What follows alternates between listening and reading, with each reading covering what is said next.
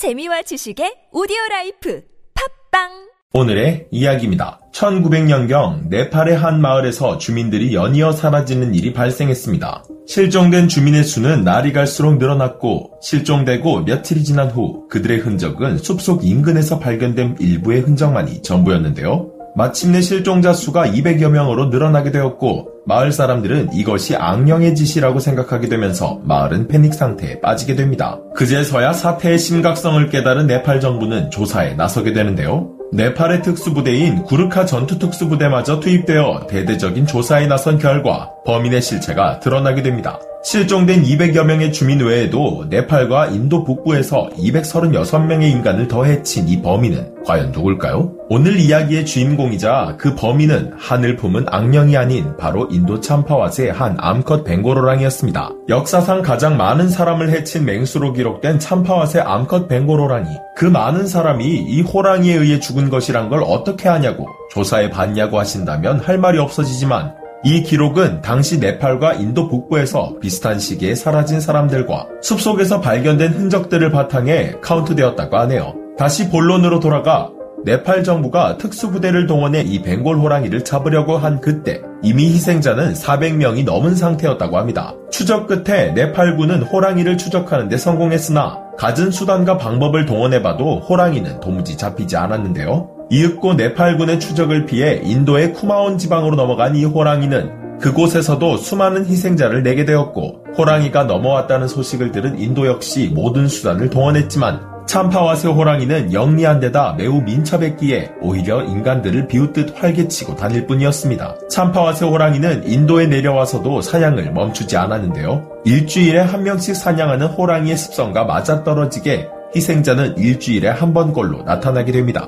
네로라 하는 사냥꾼들과 구르카 용병들마저 호랑이를 잡는데 실패하게 되면서 결국 참파와새 호랑이는 436번째 희생자를 내게 되는데요. 계속되는 호환에 주민들은 밖으로 나가는 것을 극도로 꺼리게 되었고 주민들이 밖으로 나가 일하지 않게 되자 농작물의 수확량은 현저히 떨어지게 되면서 먹을 것이 없었던 이곳은 결국 심각한 굶주림에 빠지게 됩니다. 더 이상 호랑이가 날뛰는 것을 두고 볼 수 없었던 이들은 희대의 용병을 부르게 됩니다. 그는 바로 전설의 명포수로 불리는 에드워드 제임스 코벳, 짐 코벳을 고용하게 되는데 초등학교 2학년 9살의 나이에 엽총을 사용해 표범을 사냥하면서 일찌감치 재능을 보인 짐 코벳은 훗날 이 재능을 이용해 위대한 사냥꾼이 됩니다. 그 전설의 시작이 바로 참파왓의 호랑이 사냥이었는데요. 참파왓의 호랑이 사냥에 투입될 당시 영국 육군 보병 장교였던 짐 코벳은 8피트 약 2.4m에 달하는 호랑이를 잡기 위해 작전을 짜기 시작합니다. 호랑이가 쇠냄새에 매우 민감해 총을 들고 접근할 시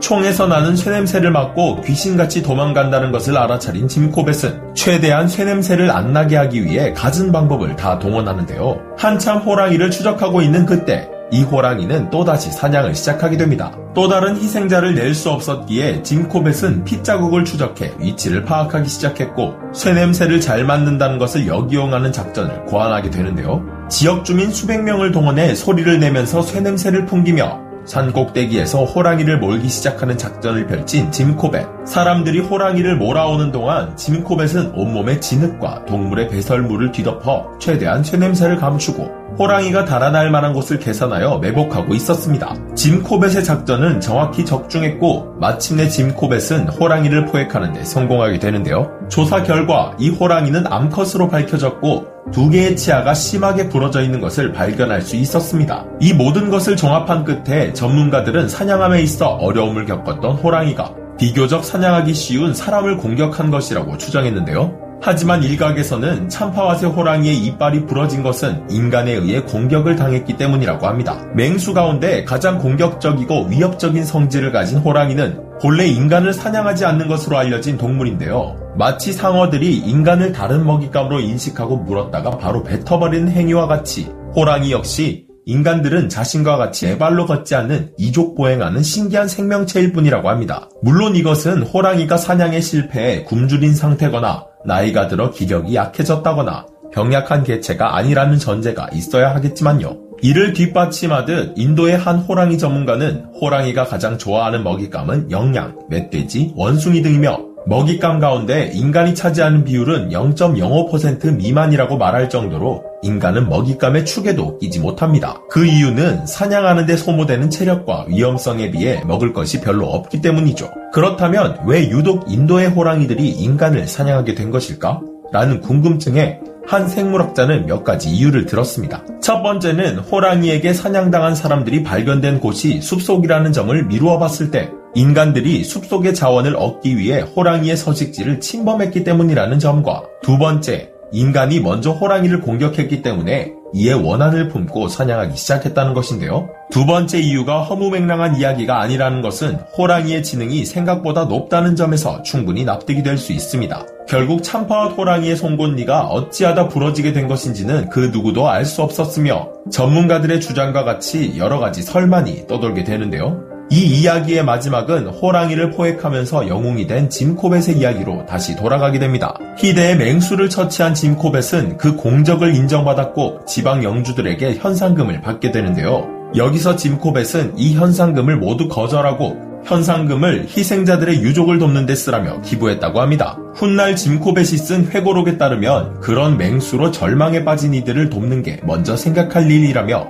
그때 당시에 현상금을 거절한 이유를 밝히기도 했는데요. 목숨을 걸고 사냥에 나섰기에 만약 저였다면 조금은 받았을 것 같은데 역시 깜냥이 남다르네요. 참파와새 호랑이 사냥을 시작으로 이후에도 짐코벳은 11마리의 맹수들을 포획하였고 그로 인해 짐코벳은 훈장을 받으며 대령까지 진급하게 됩니다. 또한 그는 이 업적들로 인해 힌두교, 자이나교에서 수행 활동을 하는 고행자들의 총칭인 사두라 불리며 성인급 추앙을 받았다고 하는데요. 짐코벳의 찐 업적은 훗날 더 빛을 발하게 됩니다. 명사냥꾼이었지만 자연보호에 앞장선 인물이었던 그는 야생동물 보호를 위해 인도 최초의 국립공원을 만들었고 이 국립공원은 그를 기념하기 위해 이름을 짐코벳 국립공원으로 부르게 되면서 인도에서 가장 오래되고 권위 있는 국립공원의 영광을 누리고 있습니다. 이것이 왜 찐 업적이냐?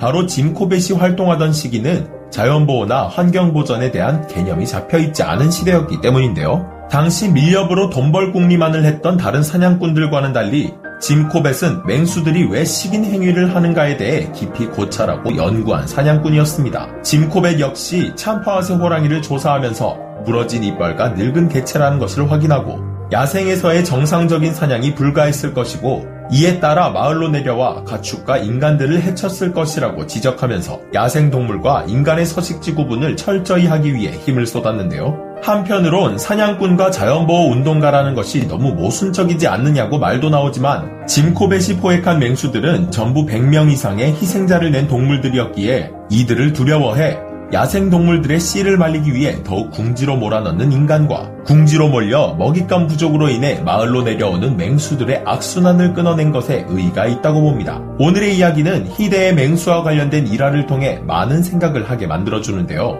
여러분들은 오늘의 이야기를 통해 무엇을 느끼셨나요? 오늘의 이야기 마치겠습니다.